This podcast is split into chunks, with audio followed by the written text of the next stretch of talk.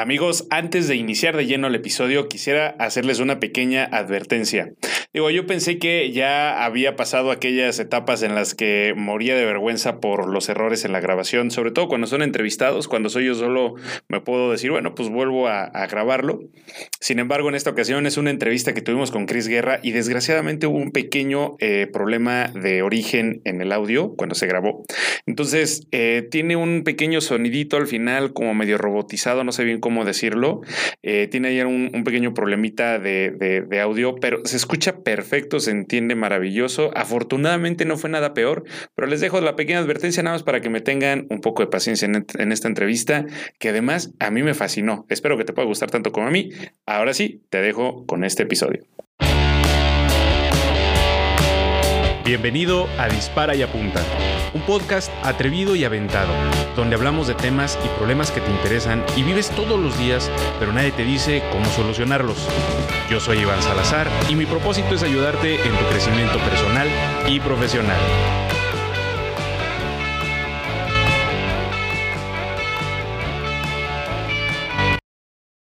¿Qué tal, amigos de Dispara y Apunta? En esta ocasión tenemos nuevamente un invitado muy especial, Cristina Guerra. Ella, ahorita te voy a dejar que te presentes tantito, Cristina, nada más de manera muy breve. Ella es psicóloga de profesión y desde hace un tiempo para acá ha estado generando sus propios esfuerzos en esto. Y precisamente por eso es que esta sección que se llama Inspirado por un Emprendedor, tenemos como invitada especial a Cristina Guerra. Cris, a ver, haznos favor de presentarte. Hola, Iván, ¿cómo estás? Bien, muy bien, Cris. Qué gusto estar por aquí, muchas gracias por invitarme. Gracias a ti por aceptar. Pues me presento con ustedes. Yo soy, como decía Iván, psicóloga. Soy psicóloga clínica. Tengo una maestría en terapia familiar sistémica. Soy coach educativo. ¿Qué más? Apple teacher.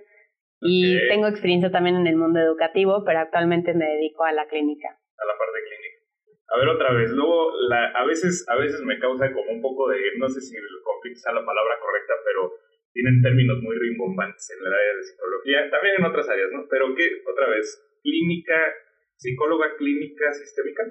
Con maestría en terapia familiar sistémica. Terapia familiar. ¿Y qué es eso? ¿Qué es? Te explico. Lo que pasa es que comúnmente la gente cree que un psicólogo es un terapeuta por haber estudiado psicología, y en realidad no. El que es psicólogo de formación quiere decir que tiene una carrera en psicología, pero puede dedicarse tanto a un aspecto de investigación en el área como de neurociencias, hasta la parte educativa, ¿no? Hasta la parte clínica o hasta la parte organizacional, toda la gente que se dedica a recursos humanos y todo esto, ¿no? Entonces, en el momento en el que tú haces una maestría o una especialidad enfocada en ser terapeuta, ya en ese momento tienes como las herramientas y recursos para convertirte en un terapeuta. Okay. Y mi maestría de terapia familiar sistémica me hace una terapeuta familiar, ¿sí? Que pueda atender familia, pareja e individuos y que me permite verlo desde un aspecto sistémico que es como el análisis de todo el contexto, o sea, entender al todo como a un sistema. Y entender que dejar de pensar de manera lineal, empezar a pensar de manera circular y ver que el causa-efecto pues no es algo tan lineal. O sea, hay rebotes en el interno y hay que entender como el todo para poder entender a la persona, a la respuesta, a la emoción, a lo que dijo, a todo. Ok, correcto. Ya más o menos me quedó un poquito más claro. Espero que los que estén escuchando también les haya quedado claro, si no, pues bueno, ahí te van a andar molestando en tu cuenta. Claro que sí. Para resolver dudas. Ahora, te quiero hacer una pregunta antes de llegar, o sea, hoy en día tú tienes una cuenta de Instagram que es Cristina.Guerra. Cristina.Guerra, ok. Ahora, en esta cuenta tú, ahí ahorita vamos a profundizar al respecto, haces publicaciones, tienes tus domingos de lives, tienes invitados especiales, das muchos tips precisamente de esta área de especialidad en la que tú estás.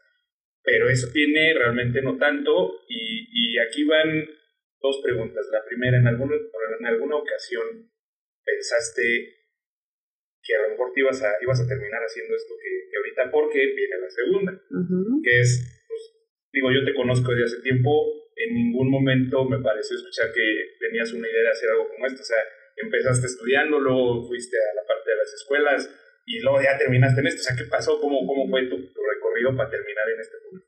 Claro. Mira, sin duda, como me lo preguntas, tu primera pregunta es si alguna vez lo imaginé. No, por supuesto que no, no estaba dentro de mis posibilidades. Algo de lo que yo he aprendido, o más bien desaprendido, es como a romper muchos paradigmas en cuestión de la psicología y de muchas cuestiones. Cuando estudiamos la carrera, la verdad es que no sé si eran los maestros, la universidad, el enfoque o qué, pero había muchas paradigmas muy instaurados, como el hecho de que se perdía el profesionalismo si hacíamos ciertas cosas, ¿no? Ejemplo, y eso, bueno, eso sí yo lo llevo todavía conmigo, que es no puedes dar terapia en tu casa, ¿no? Cuando conozco N cantidad de terapeutas que lo hacen. No puedes como publicitarte, ¿no?, de manera como muy abierta en todos estos medios, entre ellos las redes sociales, que eso ya lo estoy haciendo. No puedes una cantidad de cosas porque van como relacionados con la imagen del terapeuta, que tiene que ser obviamente una imagen pues que conlleva muchas responsabilidades, ¿no? Entonces, no estaba en mis planes. En el momento en el que empiezo a estudiar la maestría, la verdad es que veo y me rodeo de personas con diferentes formas de pensar, ¿no?, en cosas como esta. Y de pronto también yo, en el uso de redes sociales de manera personal, empiezo a ver cuentas muy interesantes con contenido de psicología positiva, inteligencia emocional, todo el enfoque de la psicología, ¿no? Y ahí digo como, ¿qué pasa con esto? O sea, ¿cómo funciona? Entonces, una vez en una clase con una maestra que tenía una forma de pensar como muy rígida, pero al mismo tiempo era muy interesante escuchar sus argumentos, yo la cuestioné sobre esto. Y me dijo, mira, Cristina, realmente hoy en día es muy difícil no caer ya en esos espacios. Y por otra parte, creo que es mejor que lo haga gente de manera muy profesional, entendiendo criterios éticos, ¿no? Claro. Y sabiendo para qué y por qué de las cosas. Claro. En ese momento fue así como que abrí esa puerta y dije, sí se puede cuidando todos estos aspectos. Entonces, ya de la mano de tu segunda pregunta es, ¿cómo fue que llegué justamente a eso después de mi recorrido? Bueno, pues yo me gradué de la carrera e inmediatamente empecé a trabajar en un colegio. Ahí estuve 4 años de mi vida. Justo culminé el 4º ciclo escolar en el momento en el que nace mi primera hija. Y en ese momento yo decidí, estaba planeado, que yo me iba a dedicar el primer año de vida a mi hija de tiempo completo. Pero soy alguien que ya me conoces, que no me puedo quedar como sin hacer. Entonces, realmente desde que mi hija era muy chiquita, te hablo de que tenía 3, 4 meses, yo veía y seguía contenido en redes sociales y me inspiraba y de pronto pensaba y así salían ideas. Como a los 6 meses dije, es el momento.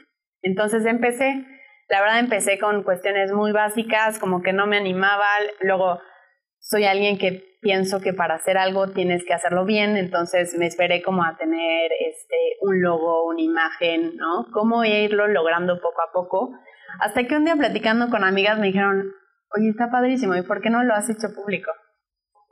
Y dije, no sé, me dicen, te reto a que lo hagas público mañana. Y así fue. Así fue, o sea, te retaron a... Empecé, sí. Y empecé a hacerlo ya público, o sea, a publicar el perfil y todo. Y la verdad es que tuve muy buena respuesta. Entonces, a partir de ahí dije, está bien, o sea, sí creo que estoy logrando mi objetivo. Que mi objetivo era psicoeducar de alguna manera y compartir con las personas y llegar a la gente que más lo necesita por lo que sea. Y alcanzar a resolver o a guiar a personas en su camino, ¿no? Y curiosamente, pues sí, me he topado con gente desconocida, pero también con amigos y familiares que me han dado las gracias. De pronto yo subo algo y me escriben de manera privada y me dicen, oye, gracias a este post lograste que hiciera esto tan importante en mi vida, que llegara a un proceso de psicoterapia, que entendiera a mi pareja porque ella... padece de cierta situación. Entonces, en ese momento como que digo, Qué increíble que se alinea todo y que realmente estoy logrando el objetivo para mí principal, que es pues llegar a la gente y ayudar de esta manera. Claro, porque o sea, tu objetivo al final, ese instinto natural que siempre tuviste de, bueno, dos cosas. La primera es, pues siempre estarte moviendo porque si te quedas quieto te arrancas el cabello, eso me queda claro, te conozco efectivamente, sé que así eres. Y dos, el buscar la manera de todos modos seguir haciendo lo que es parte de Cris, además, ayudar a las personas, cómo aportarles, cómo contribuir, aunque sea un poquito, en este impacto. Y fue como llegaste a esto. Pero ahora, ¿cuál era tu idea original antes de llegar a este tema, cuando estabas en la uni, cuando estabas en la escuela? O sea, ¿cuál era? Decías, yo quiero llegar acá. Supongo que, no sé, muy trillado, pero es como que lo más común de la mayoría de los psicólogos, tener el consultorio, supongo, o era trabajar en una organización, o cuál era. Justamente, como bien dices, era tener el consultorio. Pero he pasado por un montón de lugares en donde me han ido acercando a... Mira, es curioso porque recientemente daba una plática de propósito de vida y justo el propósito de vida tiene que ver con esto que es tu misión de vida, eso para lo que eres bueno, ¿no? Qué habilidades tienes, eso que aporta en la vida de las demás personas y aquello con lo que también puedas ganar, o sea, generar un ingreso económico. Entonces, estas 4 variables se alinean al propósito de vida y encontrarlo creo que es algo que hace toda la diferencia en el mundo. Pero creo que se piensa comúnmente que el propósito de vida es ese destino, o sea, ese lugar al que llegas y a partir de ahí todo brilla. Y en realidad creo que pasa lo mismo como pasa con la felicidad. Uno cree que la felicidad es el destino y en realidad es como un camino en el que vas a encontrar un montón de cosas y el chiste es como esos momentos, esas bombas, digámoslo así, de diversión, de entretenimiento que van conjugando la felicidad. Lo mismo pasa con el propósito de vida. Vas encontrando como esas luces que se alinean a lo que es tu propósito de vida, ¿no? Bien. Entonces, lo que pasó conmigo es que yo pasé de trabajar en el colegio y también pasé de dedicarme en las tardes a consultorio, a la clínica, y me daba cuenta que era como una actividad, a mi forma de verlo en ese momento, un tanto solitaria, ¿no? Lo comparaba en las mañanas con el colegio, donde había niños, padres de familia, maestros, con quien convivir. Y en la tarde el recibir a una persona y hacer cambio y estar ahí y como que sentir que me faltaba compartir con alguien esto, ¿no? Okay. Entonces, en ese momento de mi vida dije, híjole, creo que el consultorio no es eso que tanto imaginé, ¿no? Entonces se rompió como un estereotipo que yo tenía. Pero de alguna manera también había partes extraordinarias que siempre me han gustado. O sea, para mí la clínica es muy apasionante, me encanta y creo que realmente logro como tener una buena relación con los pacientes y eso hace la diferencia entre que la terapia sea exitosa, ¿no? Claro. Entonces, pues yo continué y después... Te digo, ¿no? Hubieron cambios, de pronto terminé siendo coach educativo y dando consultoría educativa en colegios de la mano de Apple y llegando como a ligas mayores, la verdad, en cuestión de educación, que están espectaculares, pero que yo decía, me falta mi psicología. O sea, aquí esto está muy padre, aprendí cosas increíbles que a la fecha son herramientas que me han guiado muchísimo, pero que dije, no, o sea, como que lo mío va más hacia la psicología. Y descubrí también en la educación algo increíble que creo que en algún momento llegará de la mano de la psicología, ¿no? Como a lo mejor ya dar más clases de psicología a nivel universitario o algo así, pero que realmente no pierdan la parte psicoeducativa que a mí me gusta. Entiendo, ok, correcto. Ahora, ya pasaste, digamos, con el punto de lo que tenías antes, decir, bueno, pues es que sí, consultorio, viví esto, idealicé el consultorio, me di cuenta que no era exactamente lo que había idealizado o soñado, no sé bien cómo es el término correcto. Ahora tengo esta cuenta donde encontré una forma diferente, tuve que pasar por un proceso no solamente de aprendizaje, y un punto bien interesante, no lo sabemos, pero tú misma lo dijiste ahorita, el haber estudiado ahí en la escuela, a lo mejor te dio herramientas que posiblemente hoy, sin ellas, a lo mejor hubiera sido más difícil, hicieras hoy lo que hoy estás haciendo. pero gracias a eso, pues bueno, ayudó coincidentemente, ¿no? Sin embargo, fuiste rompiendo una serie, como bien lo decías, una serie de paradigmas, desaprendiste cosas que habías aprendido, porque yo creo que es uno de los temas más importantes que nosotros mismos retemos. Yo lo digo, fíjate que lo digo mucho aquí en la empresa, a todas las personas que tenemos, siempre cuestiónenselo todo, en todo momento. ¿Por qué? Porque eso precisamente lo que hace es que te rompa esos esquemas que tenemos típicamente en el día a día, y que al momento de cuestionarlos encontremos formas diferentes. Bueno, ahora te hago la pregunta. ¿Qué te imaginas como Cris Guerra y lo que estás haciendo dentro de un tiempo determinado? Pues 6 meses, 1 año, 10 años. ¿Cómo te lo imaginas? Ay, Iván, es muy curiosa tu pregunta, porque es una pregunta que creo que hacemos comúnmente y sirve mucho para visualizarnos y para como saber en dónde estamos parados y más o menos qué tenemos que hacer para llegar allá.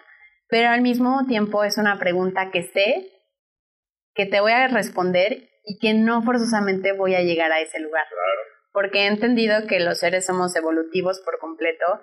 Y que si a mí me hubieras dicho hace 10 años que hoy iba a estar aquí haciendo lo que hago ahorita, lo hubiera dudado mucho, ¿no? Realmente lo hubiera dudado por muchas cuestiones.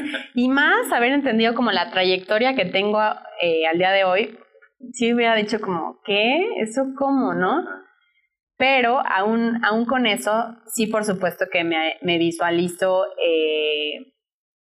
sí, con una parte dedicada al consultorio, sin duda, pero también como en esta parte de formación, de formar posiblemente a psicólogos en formación o de estar dando talleres, cursos, no sé si pláticas, no lo sé.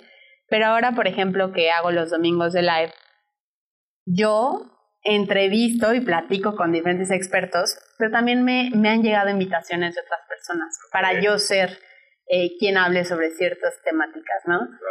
Y esto me ha resultado muy interesante, me encanta, me apasiona y además, algo que no mencioné, soy una persona muy apasionada de seguir aprendiendo. Realmente lo disfruto. O sea, siempre lo he dicho, si a mí me pagaran por estudiar, yo estudiaría toda mi vida. Realmente me gusta. Encantada de hacerlo. Sí, me gusta muchísimo. Nunca ha resultado como feo o sí, desagradable para mí tener que estar leyendo, tener que estar haciendo alguna tarea, o sea, jamás.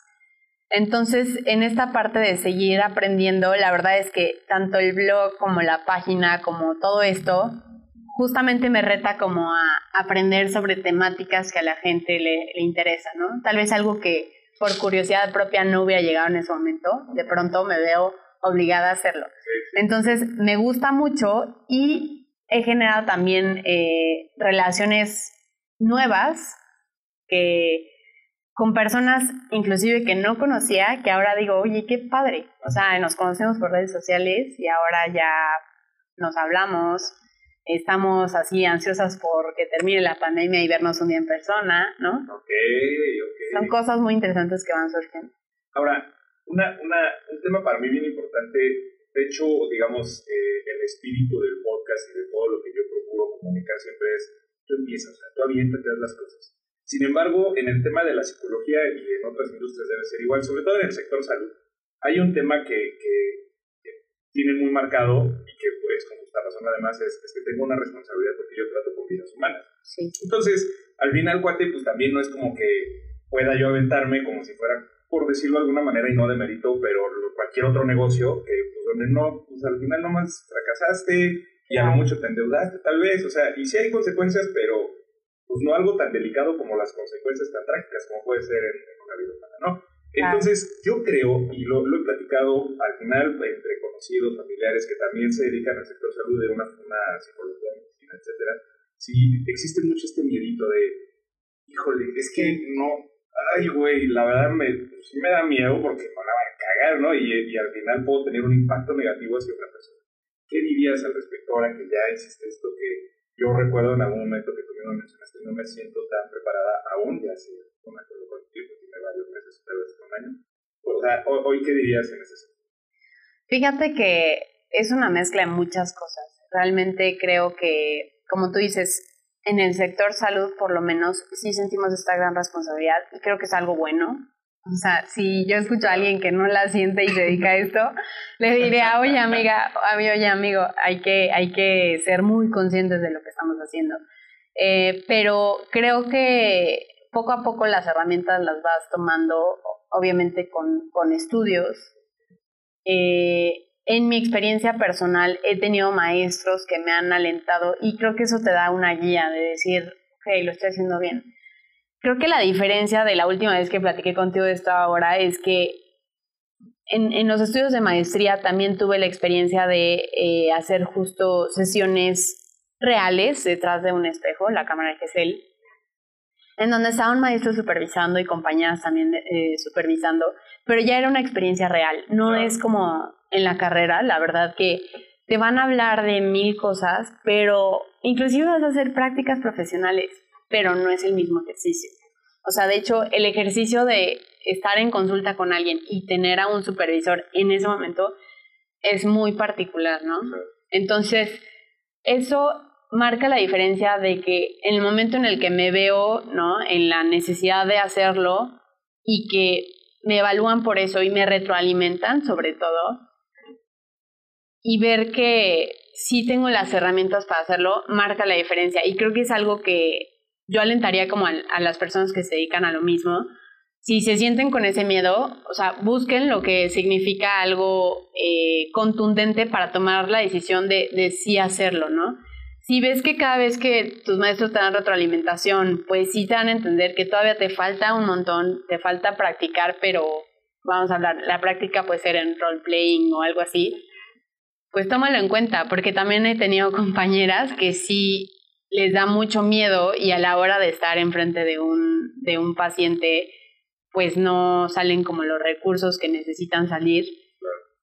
Y sí te das cuenta que, pues que no es tan fácil, pero que al mismo tiempo tienes que ir poco a poco tomando esa confianza, porque creo que la confianza es la diferencia entre creer que no puedes hacerlo todavía y saber que ya estás listo para hacerlo, con todo y que no vas a hacer a lo mejor en ese momento una lumbrera, pero que al paso de los años sí vas a llegar a hacerlo, porque en ese momento ya estás listo para hacerlo. Exactamente, y de hecho precisamente esta pregunta me lleva al siguiente punto que quería tocar, porque de hecho en algún episodio platiqué de manera muy superficial sobre el síndrome del impostor, algo que tú también ya has hablado en tu cuenta de Instagram y en varias ocasiones además.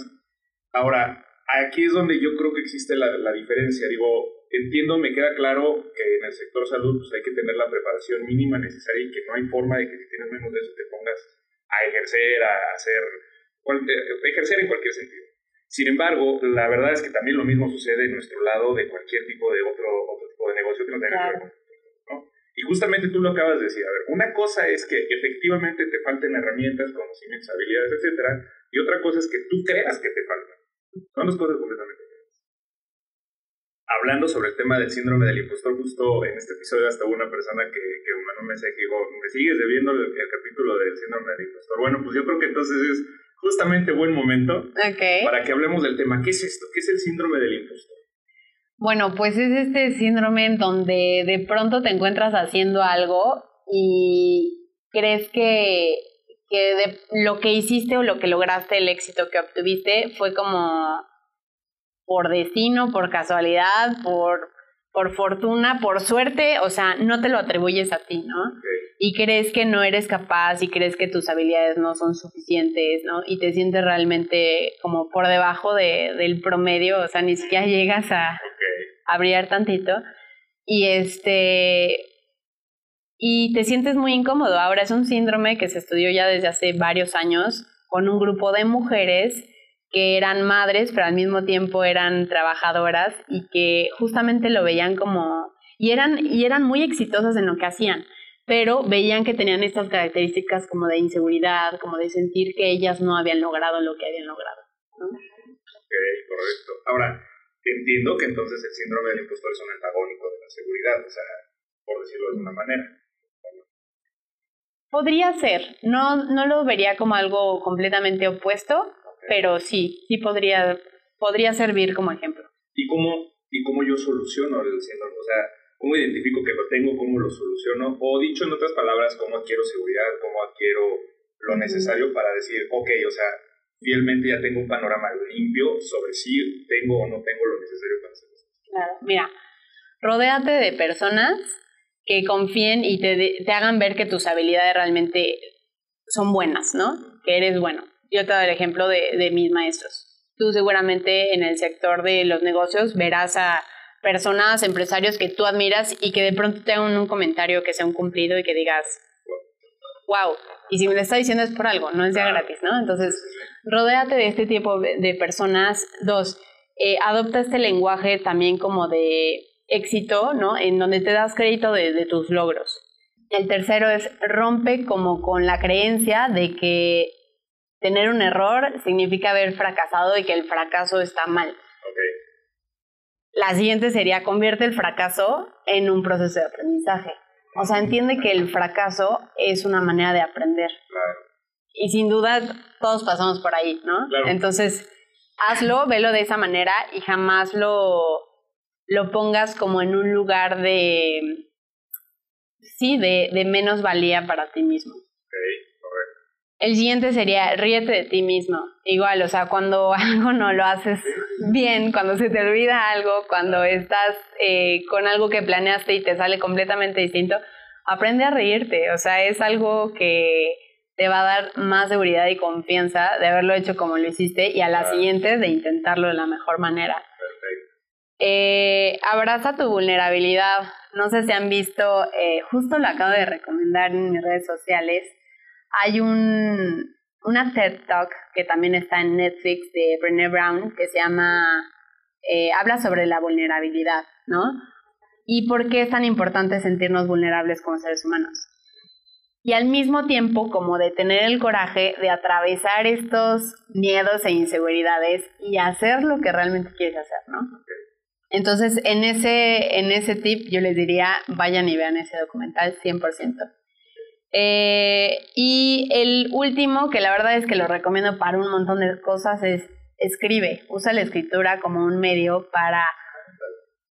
Yo les digo, haz una bitácora, un diario, lo que te funcione. Pero escribir te permite, además de en el momento hacer un análisis, sacar un montón de cosas, de pronto regresar y ver lo que escribiste hace tiempo te da un punto de partida muy claro hacia nuevas decisiones y por otra parte en ese momento vas a poder ver y no olvidar de cuando la gente, como el ejemplo que te ponía de si un empresario te elogia o algo así, te vas a dar cuenta de, cuando sientas que no vales nada y que no eres esa persona que creías que eras porque te equivocaste, pues vas a ver que en 2019 lograste esto y esto y esto y te reconocieron en tales lugares y alcanzaste tales cosas, ¿no? Y en 2018 hiciste esto y esto. Entonces de pronto recapitulas y dices, no soy esta persona que en este momento de pronto me está llegando este síndrome del impostor en donde creo que ¿quién carajo soy yo para hacer lo que estoy haciendo? No, bueno, te das cuenta de que si eres esa persona que está lista, que tiene las capacidades de hacerlo y pues eres capaz de afrontarlo. Eso está bastante interesante. Y fíjate que ahorita que lo estabas comentando, a mí la realidad es que no es en ese sentido que tú acabas de mencionarlo, pero a mí me pasa algo relacionado con que yo traigo mi tumbaburros para todos lados, tengo 5 libretas, cada una es una cosa diferente, y me ha pasado varias veces que de repente agarro las libretas y tengo apuntes, o incluso libretas pasadas donde tengo apuntes y veo apuntes del año pasado, del año antepasado, de reuniones, de cosas de pendiente, de etc. Y hago como que ese viaje al pasado de cómo estaba hace 6 meses, hace un año, hace 2 años, 3 años, y cómo estoy ahora. Y me da una claridad muy grande de que efectivamente he crecido, nos hemos transformado, o sea, he avanzado en este sentido. Porque yo creo que es una prueba muy buena, por lo menos desde mi lado. La verdad es que fue algo muy accidental, nunca hice obviamente con esa intención, nada más ahí me iba acumulando las libretas. Pero me pasó ya en varias ocasiones que de repente las retomo y digo, a ver, ¿cómo estábamos el año pasado? O sea, ya ahora incluso lo tomo hasta como un ejercicio. A ver, ¿qué pasó con DT? A ver, ¿cómo estábamos el año pasado y cómo estamos ahorita? Para hacer una comparación, pero desde mi punto de vista. También al negocio, pero desde mi punto de vista, cómo hemos evolucionado. Entonces, la verdad creo que Me hizo mucho clic, ese último sí. Me hizo clic. Es que es un gran recurso porque realmente a veces funge como la voz de la tercera persona que necesitas, ¿no? O sea, de pronto el terapeuta es esa tercera voz, pero de pronto tu propia voz hace 5 años es una voz distinta y te das cuenta de lo que ocurre. Muchas veces, y me ha pasado con muchas personas, de pronto dicen como, no, es que no he logrado nada, no he hecho nada, y ya cuando le haces ver como, ¿no? Mira, mencionaste esto y esto y esto y has logrado esto y el otro, y además tú no te habías dado cuenta de esto también y esto también y esto también. En ese momento la gente hasta respira, te voltea a ver con unos ojos muy diferentes y dice, ya me doy cuenta. Y ese como insight que tienen, o que te caiga el 20, es muy valioso y hace una función como de amortiguador, ¿no? Okay. Como para llevarte hacia el siguiente nivel. Okay. Ahora, quiero hacer una pregunta. ¿Tú te consideras una emprendedora? No. Y fue fácil responderlo, pero seguramente me vas a debatir la idea. No me considero emprendedora porque creo que el emprendedurismo conlleva como vender un producto como tal. Y sé que vendo un servicio, pero al mismo tiempo va un poco relacionado con la creencia que tengo de que para mí es más importante la persona que monetizar el servicio per se, ¿sabes? Entonces, tiene que ver con estas dos, o sea, tanto como con mis creencias, como con mi forma de verlo de que no estoy vendiendo un producto. Pero no lo sé, tú eres el experto en eso, ya me dirás. No, mira, es que bueno, ahorita te contesto precisamente, pero a lo que voy con esto, pero bueno, primero una pregunta más. ¿Qué opinas sobre el emprendimiento? Este tren del mame del emprendimiento que yo digo. Mira, me agrada mucho la idea de la persona que emprende y que tiene algo que ofrecer, y creo que hoy en día debería de ser como una experiencia por lo menos de una vez en la vida. Creo que como experiencia te lleva a muchas cosas. Ahora, hay gente que emprende y tiene muchísimo éxito, tanto que de ahí empieza a crecer y bueno, exponencialmente hablando, ¿no? Pero por otra parte, Iván, yo soy muy de la idea de que hemos llegado a romantizar un montón de cosas, ¿no? Yo hablo mucho del amor romántico, hablo mucho de la felicidad, ¿no? O sea, es esta idea falsa que creemos que tiene que ser en todo momento. Y pasa, creo yo, lo mismo con el emprendedor, ¿no? Se le da como la medallita de oro, ¿no? Y el Oscar si te atreves a emprender. Y yo soy de la idea que no todas las personas están hechas para eso. Hay personas que son mucho más hábiles dentro de una organización, ¿no? En un nivel a lo mejor de coordinación y demás, o en un nivel de ejecución de algunas acciones, pero que esa habilidad a lo mejor que requiere un emprendedor no la tienen, y el hecho de intentarlo los va a llevar hacia sentirse tan frustrados, okay, que va a ser como contraproducente, ¿no? Entonces, no estoy diciendo que está mal, por supuesto que no. Hay casos en los que es increíble y, como te lo mencioné hace rato, creo hoy en día que sería muy útil que todos tuviéramos por lo menos una experiencia de emprendimiento alguna vez en la vida, por los aprendizajes que te va a llevar. Pero no creer que es la única manera de triunfar en la vida y de tener éxito, sino verlo como un medio más, una posibilidad más. Pero si tú eres exitoso dentro de una organización que ya existía, ¿no? De hace 100 años, ¿no? Vendiendo panes, vendiendo refrescos, vendiendo bienes inmuebles, lo que sea. Entonces, no sentir que porque tú no emprendiste eso, eres un fracasado. Sí, te entiendo perfecto. Mira, es que te voy a decir, y ahora sí te contesto. Mira, yo tengo, una de las cosas, de las primeras cosas que platiqué en el podcast, es que tengo como objetivo romper este concepto actual que existe sobre el emprendimiento. Y creo yo que se ha deformado un poco, se ha desvirtuado del sentido original. Y te lo platico porque ahorita tú hiciste el comentario de lo que pasa es que esto que estoy haciendo ahorita lo hago más por ayudar más que por monetizar. Y entonces, pues un emprendedor es una persona que se sale del negocio en el que esté, o sea, donde trabaje, y se pone a hacer algo con el objetivo de monetizar, casi que sin importar si de verdad está ayudando a alguien o no. O sea, su objetivo es dame lana, ¿no? Y en realidad creo yo que desde mi punto de vista, y yo pienso que no hay respuestas correctas o incorrectas, solamente mi forma de ver las cosas es que creo que es ahí uno de los puntos en donde se ha deformado y ha dejado de ser lo que debería de ser, por lo menos desde el punto de vista de origen. En alguna ocasión estaba escuchando un episodio de un podcast donde hablaba el director de Banregio. Que este director de Banregio decía, a ver, ¿cuál es el origen de los bancos, de las instituciones financieras? No, pues quién sabe. A ver, hace muchos años, no sabemos cuánto, en alguna ocasión una persona dijo, mira, este de aquí tiene dinero y este de acá no. A ver, préstame tú tu dinero, te voy a dar un cierto rendimiento, y tú que no tienes, que quieres hacer algo, que necesitas este dinero para algo, te lo voy a facilitar. Entonces, el origen de en su explicación que él daba es que el origen de los bancos era ayudar a las personas que no tenían el dinero, consiguiendo personas que tenían dinero de sobra, por decirlo en palabras mucho más.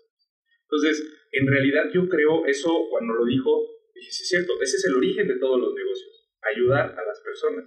En algún momento tú necesitabas unas sillas, no tienes idea de cómo hacer una silla, ni tienes, pero yo sí, yo vendo sillas, tú necesitas sentarte en una silla, aquí está, ahora, pues no soy la madre Teresa que ejecuta, esto lo hago y como consecuencia tengo una remuneración económica para poder seguir haciendo mi actividad.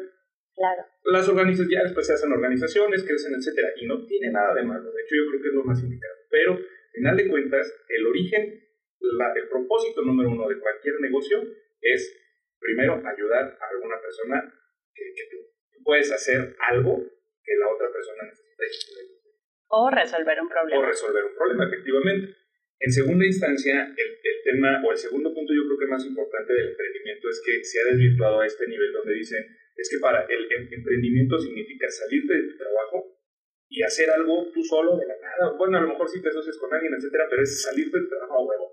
Y no, en realidad, algo que yo platicaba también en un episodio es, o sea, existen empresas de hace mucho tiempo como Coca-Cola, por ejemplo, que pues al final el dueño seguro se murió desde hace 15 años, el que creó Coca-Cola, y hoy sigue siendo una empresa que innova y que hace cosas, etcétera. Y así me la puedo seguir con General Electric y todas las empresas que quieras, tienen más de 100 años de existir.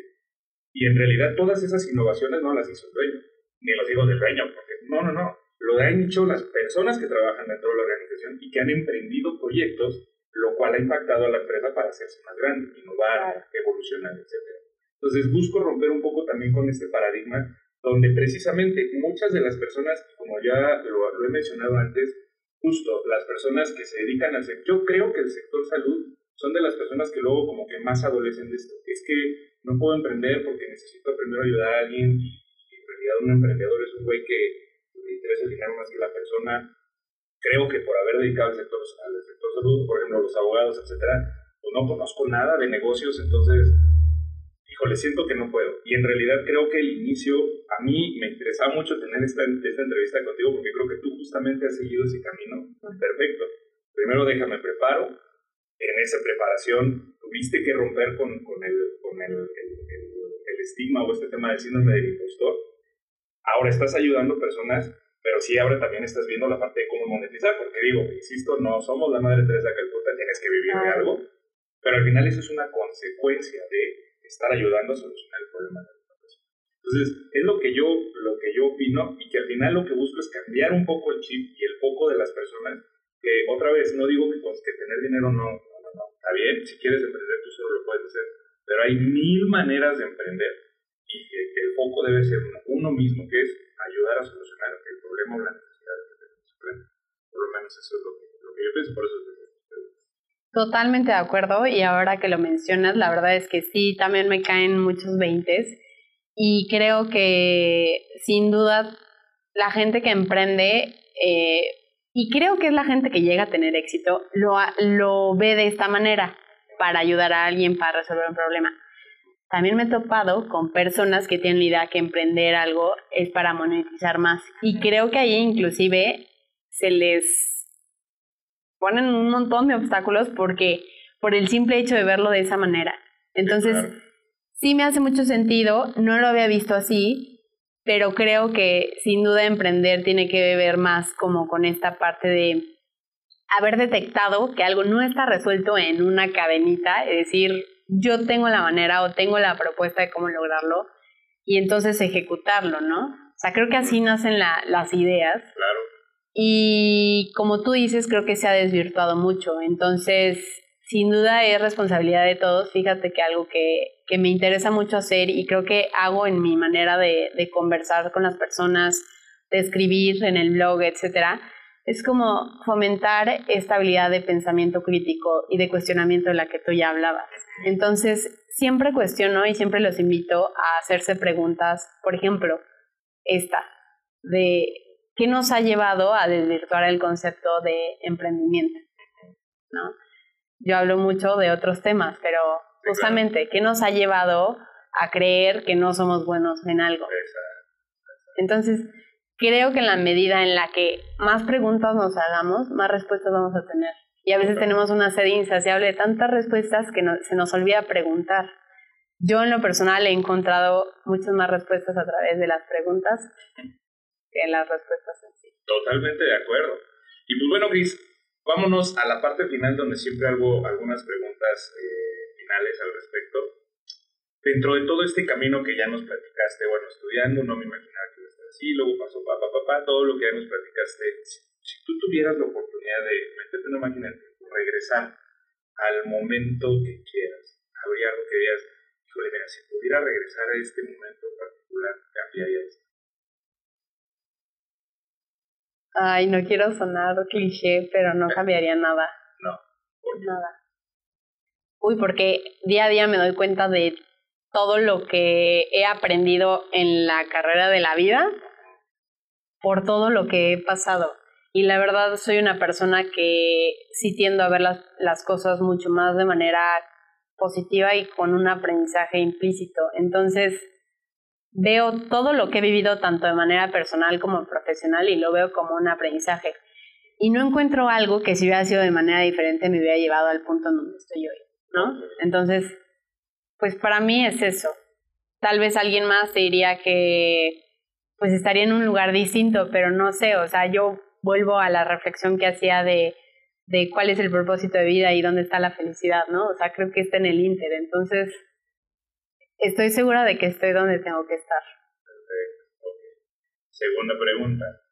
De todo lo que hemos platicado ahorita, que puede ser que tomes algo de eso o algo completamente diferente que me has dicho hasta el momento, sí. Las personas que nos están escuchando, ¿cuál dirías que es el most? O sea, decir, ¿sabes qué? Mira, toda la conversación puedes ignorarlo si quieres, pero esto no lo puedes, pero tienes que quedarte. Pues yo me quedo con el propósito de vida, que ha sido algo que me ha llamado mucho últimamente, y me quedo con que si sientes que no has encontrado tu propósito, lo busques, porque cuando encuentras eso que te apasiona, que con eso te permite también ofrecer algo a las demás personas, y te permite vivir, la verdad es que estás del otro lado. Y creo que a muchas personas, muchas, y hablo de distintas generaciones, Iván, no se han dado la tarea como de hacerse estas preguntas, como de si nos cayera una red a 100 personas y dentro de esas 100 personas estoy yo, ¿a mí qué me diferencia de ellas? O sea, preguntas específicas como ¿qué son esas cosas que de pronto estoy haciendo y se me va la noción del tiempo y no estoy pensando en otra cosa? Y, ¿no? Todo eso. Sí, se te olvida todo. Hay una corriente que ahora se llama flow, que habla justo de esto, ¿no? De eso que te permite fluir, ¿no? Que experimentan mucho los pintores y la gente que se dedica a los alpinistas. Justamente hacerte estas preguntas que te llevan a entender cuál es tu propósito de vida, creo que marcan toda la diferencia en la vida de las personas. Y creo que no hacerlas te puede llevar a lugares muy oscuros, terribles, llenos de vacío, de depresión, de ansiedad, que es como lo que invade a estas nuevas generaciones, ¿no? Desde hace ya un tiempo, no hablo nada más de millennials y generación Z, hablo ya desde hace mucho tiempo. Entonces, me gustaría como llevarlos hacia darle la vuelta a preguntarse cuál es su propósito de vida y a darse cuenta que si ya están ahí, pues que lo disfruten tanto, que se den cuenta que realmente son felices cada día y que se llenen de eso. ¿Ya? Y que lo compartan. Totalmente. Y de hecho, bueno, fíjate, última pregunta al respecto. Ahorita que existe compartir mi vida de la cantidad. ¿De dónde te alimentas tú? O sea, hablando en términos de preparación, de conocimiento, hace rato decías, es que, y ahora me siento obligada a pues, estar dándole y dándole cada vez más. ¿De dónde? Pues hay un montón de fuentes. A mí lo que me gusta mucho es, de pronto cuando encuentro un autor que me encanta, por ejemplo, te hablo de Esther Perel, que habla de las relaciones contemporáneas y todo el tema de la pareja, y es espectacular. Me inscribí, obviamente me metí a su blog, me inscribí y me llegan de vez en cuando artículos de ella o reflexiones. Y esto hago, por ejemplo, también en la APA.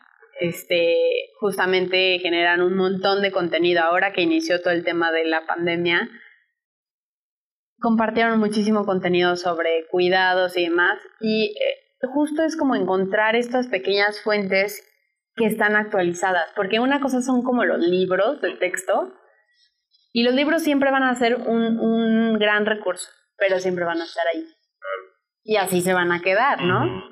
Y en cambio esto me permite a mí como estar actualizada y estar también encontrando como sí, lo que está a la vanguardia o lo que viene en el futuro para el tema de salud mental y demás.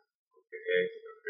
Fíjate que muy chistoso, porque de verdad de las entrevistas, que no han sido tantas, pero de todas las entrevistas que he tenido hasta ahorita, y les pregunto esto, la respuesta número uno había sido persona, ¿no? En un momento de persona, yo hablando de etcétera. Claro.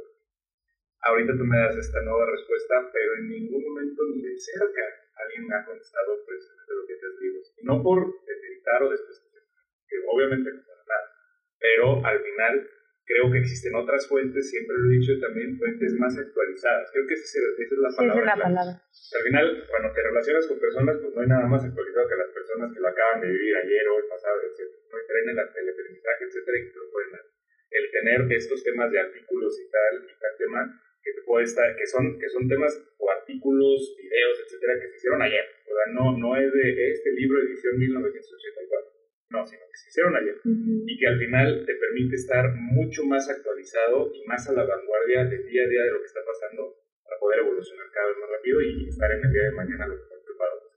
Entonces, pues Cris, muchísimas gracias por haber estado en esta entrevista. ¿Dónde te encontramos? Platícanos para todas las personas que digan, híjole, me cayó muy bien esa Cris, déjame la sigo. ¿En dónde te podemos encontrar? Muchas gracias, Iván. Bueno, pues mi proyecto psicoeducativo se llama Actualmente. En redes sociales me encuentran como @p.cristina.guerra, tanto en Facebook como en Instagram. Tengo un blog que se llama, que lo encuentran en www.actualmente.mx. Y pues espero tener muchas sorpresas en el futuro, sobre todo este contenido. Síganme porque realmente creo que puedo aportar algo en su vida y que si no, siempre busco la manera de ayudarles. De una forma u otra se puede, efectivamente. Sí, y por cierto, y sirve que la siguen, te siguen y que una vez vean el live que tuvimos el domingo pasado, la verdad. Sí, el domingo pasado. Que a mí se me hizo bastante interesante. Justamente hablamos del papel de la inteligencia emocional en la vida laboral. Correcto. Así es. Y todos los domingos tengo diferentes invitados. Ahora este domingo nos toca hablar de la ansiedad, el otro virus. Híjole, con una experta en terapia cognitivo-conductual. Y así voy a tener próximamente una historiadora. Después, se está cocinando algo bueno. Y de hecho... a ver, platícame. De hecho, no sé si quiero adelantarlo, pero gracias a ti. ¿Te acuerdas que me recomendaste el podcast de Mindbox? Sí, claro. Posiblemente vamos a tener a Pavo Arroyo de invitado. ¡No me digas! Sí. Perfecto. Nos acaba de confirmar la fecha, entonces, esperen noticias. Oye, muy buenísimo. Híjole, va a estar muy bueno, muy bueno. Eso sí, híjole.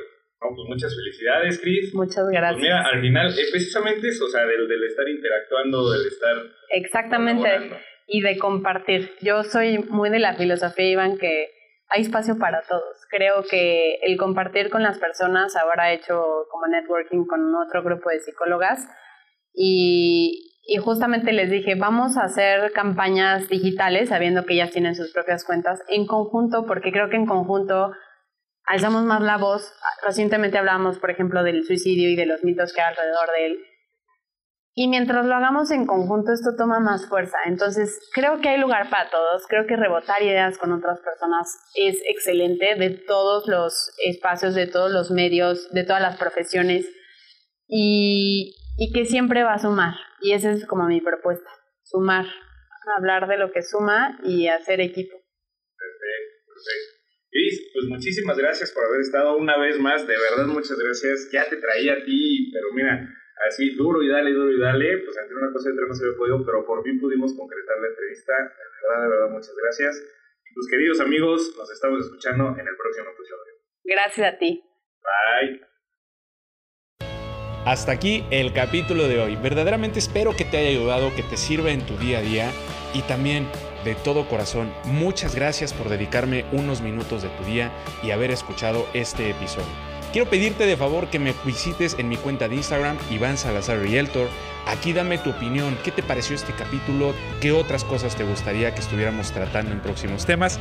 Y también compártelo con tus amigos, con tus familiares, a cualquier persona que creas que le pueda ayudar este tipo de contenido que estoy generando. Por último, y nunca lo olvides, lo importante es empezar.